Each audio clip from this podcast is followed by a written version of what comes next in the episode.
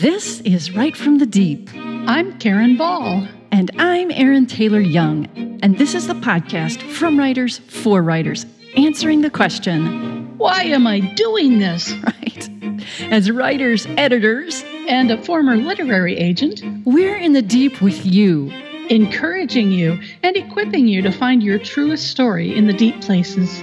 Get our show notes and more, including a free audio download on how to safeguard your writer's heart at writefromthedeep.com.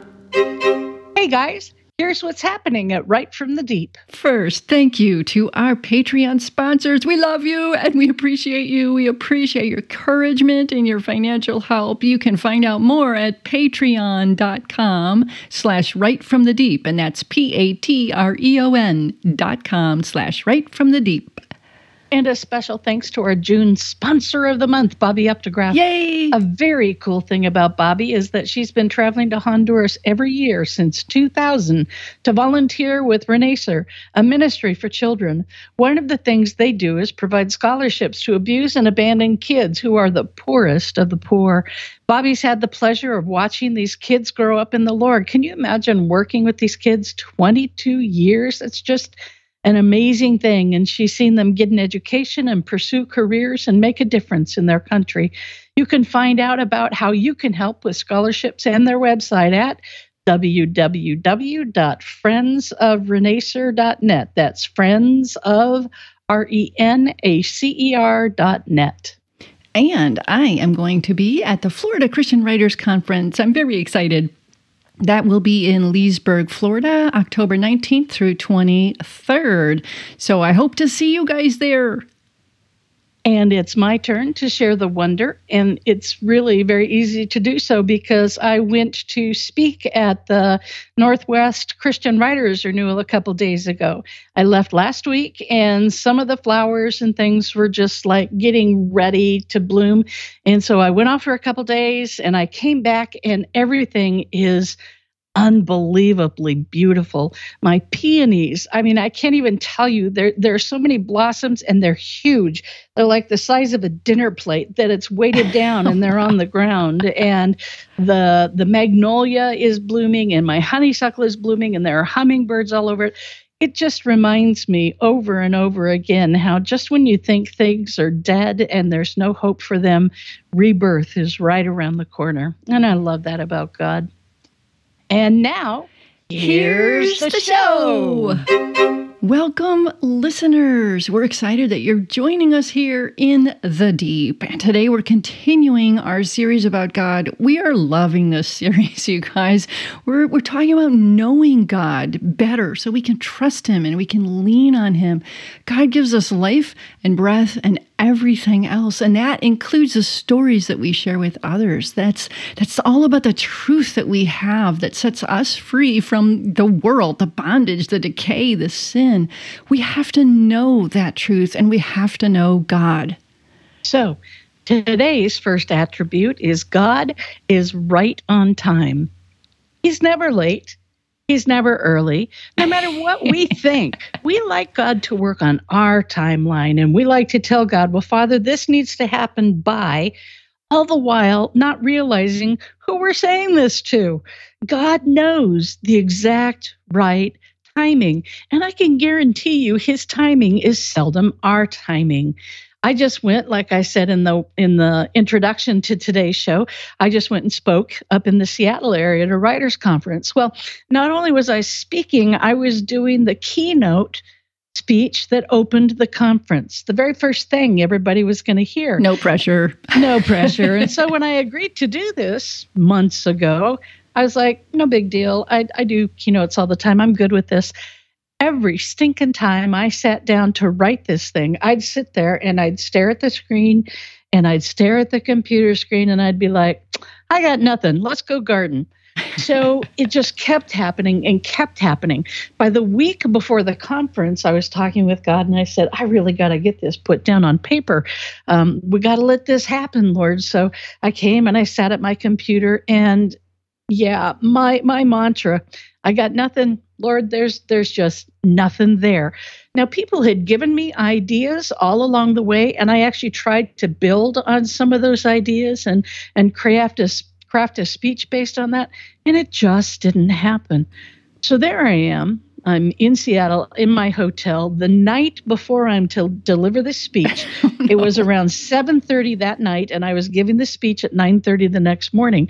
And I was sitting on the couch and I was watching TV because I'd tried earlier and nothing happened. And I get kind of this spiritual tap on my shoulder, and all I, I get is this urge inside that it's like, now.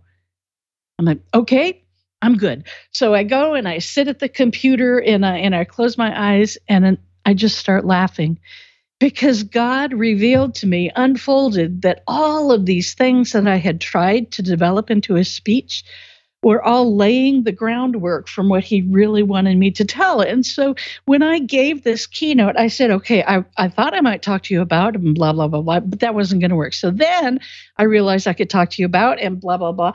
And so all of these previous ideas fed into the speech that I gave. I had so much ton, fun talking about the process and the people listening had so much fun doing it. We were laughing, we were crying. And then I came to the thing that God had told me this is the message I want you to give to them.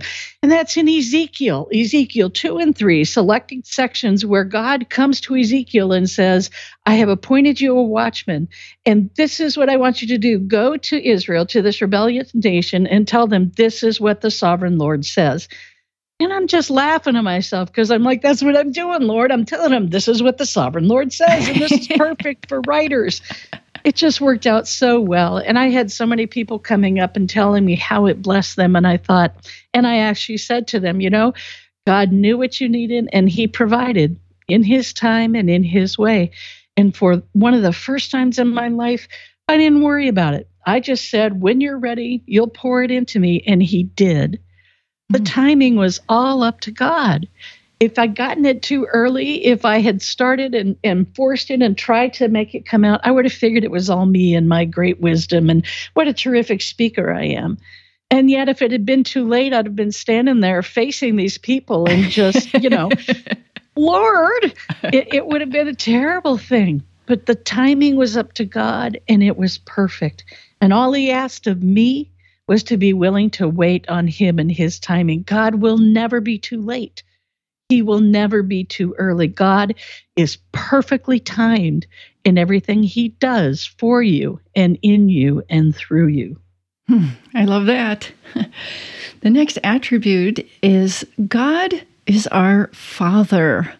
I love that God revealed himself to us in this relationship. God is obviously relational, and this is the relationship he takes with us. And I love that we all seem to have this like built in. We have this longing to to connect. Please get in touch with our earthly father or our heavenly father or both. I mean, God planted this. I know specifically for him in there, but you can see it in our world. I was watching some design show contest or something and the winner had you know, not been receiving very much support from her family, specifically from her father. And so she ends up winning. And she says, I can't tell you how great it was to get that approval from my father, who was so excited and like cried when she won. And it was just this moment. And it just, it reminded me of how important that relationship is, us and father. But the, the thing is, we don't have to win God's approval. We don't have to do anything to get it. God already loves us he values us. He approves of us. He made us. He takes care of us. He carries us. I, I, think of it as like he has ownership almost of us. Like I have kids. I, I would go out of my way to help them with whatever they need. You know, that's that's God. He teaches us us what's right. He disciplines us, and his love for us is like a father's. And I was reading just the other day in the message this section from Jeremiah, and it's in um, chapter 31 Listen to how this is paraphrased in the message. Oh, Ephraim is my dear, dear son, my child in whom I take pleasure. Every time I mention his name, my heart bursts with longing for him. Everything in me cries out for him softly and tenderly. I wait for him. This is God's feelings about us, his children. So, as writers, I want to encourage us to rest in God's love, in His fatherness, in His approval, in His willingness to take care of us. We can entrust ourselves to Him, and we don't have to take on the publishing industry by ourselves or really at all. You know, we just have to go where God tells us, do what our Father tells us, and rest in Him and let Him fight our battles. My next one is that God is self sufficient. You know, I never really thought about this until I started doing some research. Scripture tells us in Psalm 24 1 the earth is the Lord's and everything in it. The world and all its people belong to him. Think about it God has no needs. He can't improve. He's already perfection. In every single way, he is perfect. He created everything. He owns everything. Like Erin just said, he has ownership of us. He has access to everything. God's stores will never run dry. God will never go to the shelves and they won't be overflowing with everything he has his grace, his love, his mercy, every treasure, every cattle on every hill. Nothing will run out with God. He is self sufficient. We cannot add anything to who He is. He doesn't need us, but He asks us to partake with Him in ministry, to take part in Him by writing His truth for a darkened and lost world. He does it not because he needs us to do those things. He does it because he loves us. And he loves us so much that he wants to share us and the message through us with other people. And he loves them so much that he wants to share his truth in the way that only we can do it as writers and in telling our stories and the truths that we've learned about God. God has no needs. He is self sufficient. And that tells us two very important things anything he asks us to do isn't for him, for his needs, but for ours. If he has come and said to you, I want you to write for me, it's what he knows is best for you. It's what he knows you need. Whether it's something you will encounter on that journey, whether it's something that will happen through your books, God knows. He asks us to do things for our own good not for his good, for our own good. And that's again because he loves us so much. The second thing it tells us we can trust him to supply all our needs in every area of life.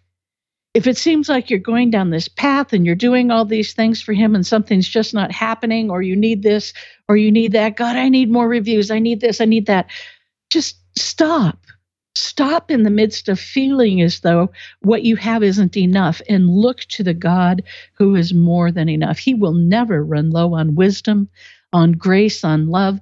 Anything that exists, God has in abundance. And He has told us that He will share that with us. But again, like I talked about at the very beginning, in the perfect time.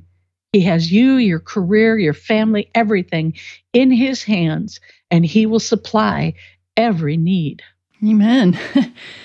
the next thing I want to mention is that God is our forgiver. He's the one who forgives. I was reading Psalm 103, verses 2 and 3, and it says, Bless the Lord, O my soul, and forget not all his benefits, who forgives all your iniquity and that got me thinking, you know, we need to remember who we are at the core.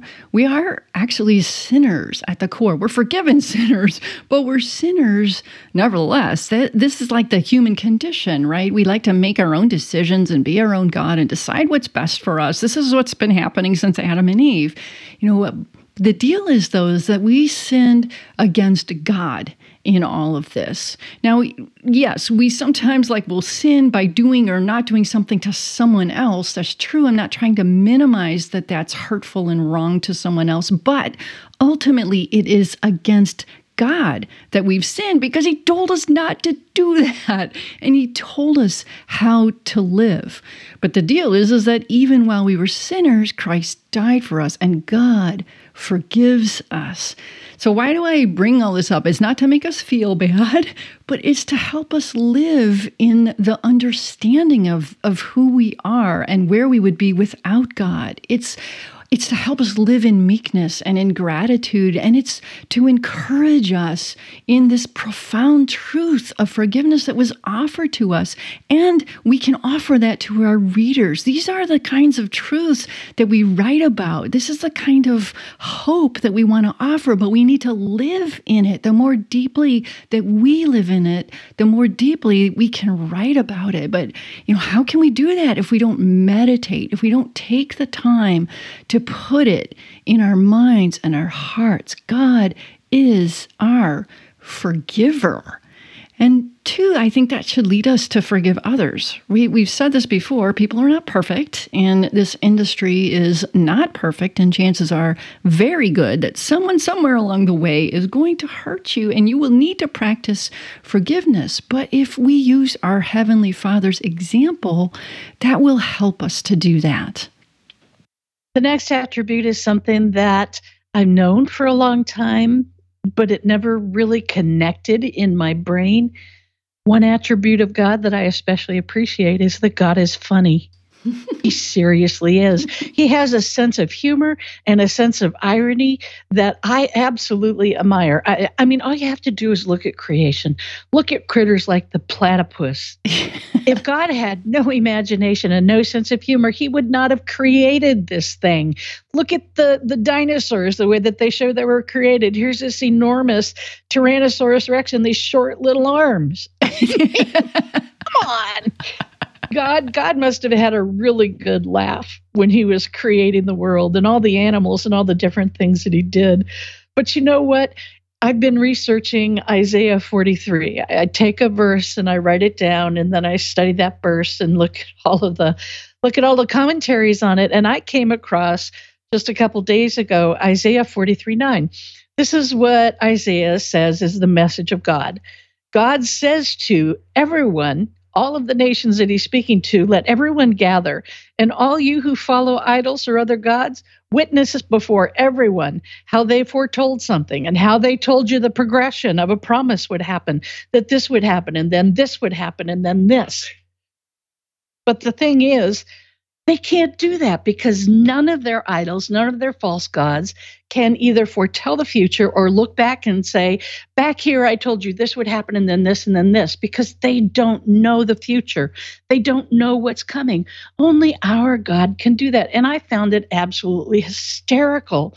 That God was saying, Yeah, you guys who believe these false gods and these idols, come and tell us, witness to how they told you this would happen and then this and then this. And they're all just kind of standing there looking like they've been sucking on lemons all day long because they can't do it. And then listen to this in Proverbs 4 7. This is, I, this just cracks me up. It says, The beginning of wisdom is this get wisdom. that just, uh, it made me laugh when I read that. I thought, I'm going to make a new bumper sticker. Got wisdom? And put it on my car. I love it so much. And then in 1 Samuel 5 1 through 5, the Philistines captured the Ark of the Covenant and they placed it in the temple of their god Dagon. And later, when they came to take a look at it, they found their idol fallen face down in front of the ark. Well, they picked up their god and brushed it off and set it there again. And the next day, guess where their idol was? Face down on the ground with his hands and its head broken off. God wasn't having it. And he was making it very clear to them that he wasn't having it. And I bet you anything, he was laughing when he took that idol and smashed it onto the ground. What this teaches me is that I have to be careful not to take myself too seriously. That God created us and he created our need for laughter and he created our senses of humor. We need to be able to laugh at ourselves. We need to be able to laugh with others. We need to be able to see the humorous all around us because we need that kind of relief in the course of these very difficult days that we're facing.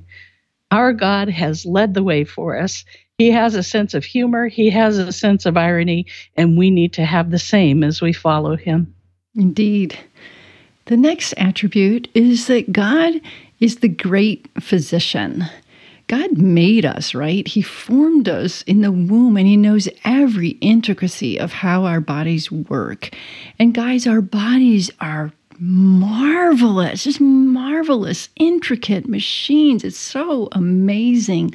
Now, modern medicine is great, okay, but there's still so many unknowns. Like, I have fibromyalgia. No one knows, you know, that's like a problem with my brain processing pain, but no one knows how that happens, why that happens. I've got like this new med that my doctor put me on, a new medication for it. And I was reading about this medication, and they're like, well, it does this, but we don't know why that works. And I'm just like, that's scary. Okay. Um, I have chronic insomnia. I can't sleep. Why? That's unknown, people. That's just straight up unknown. But God knows. God sees and God does heal us. I mentioned earlier about Psalm 103, uh, verses 2 and 3, but I didn't read all of verse 3. Uh, it says, Who forgives all your iniquity, who heals all your diseases. That's our God. Now, okay, sometimes He heals us quickly. You know, you might have a headache or a cold or some other virus and, and it goes away. Or sometimes there's a miraculous healing. I've known people that this has happened to. The cancer uh, just disappears. Okay, that's that's great. It's a miracle. Sometimes he heals slowly. I had mono in college and it took weeks to recover from. but sometimes our healing it isn't realized until heaven, right? Maybe he brings us home through the illness or disease. Or sometimes we struggle with chronic issues until heaven. Like I said, I have this fibromyalgia. I still have chronic fatigue episodes and insomnia. But while we live, He gives us grace to cope. And in our weakness, He's shown strong and He gets the glory. Now, someday, guys, we'll have a new and glorious body with no pain and no weariness and no problems. But for now, we trust. We just trust. And I know there's a lot of writers out there suffering from medical issues. You can check out some of our previous episodes because we talk to a lot of writers who do struggle with this and they have great words of wisdom and great encouragement. But remember that your chronic issues or your sudden issues are no surprise to God. And he will walk with you through it. He will. He will never leave you. And he knows every molecule in your body. He knows every hurt and every worry. And he, as your great physician, will take care of you. Isn't it good to know that this God that we've heard about all our lives, this God that we've decided to trust for our salvation, that there is so much about him that we still can learn. We humans have a habit of taking people for granted, of loving people, but we see them all the time. And so we don't think much about who they really are and what really moves them and what really makes them you know, how special they are. And yet we can do that with God. We can sit down and we can look in the scripture. We can talk to God and learn from Him about who He is and the many attributes. So as you listen to this podcast and as you think about it later, ask Him to show you what facet of His personality, what characteristic, what attribute he wants you to think about and ponder on today. And then do it because I'll tell you, there's nobody who's more worth your time. Amen. Amen. Thanks for joining us today. You can find previous episodes and more resources at writefromthedeep.com. And I bet you know someone who needs this podcast, so please share it with them. So until next time, embrace the deep. Your writing and your life will never be the same.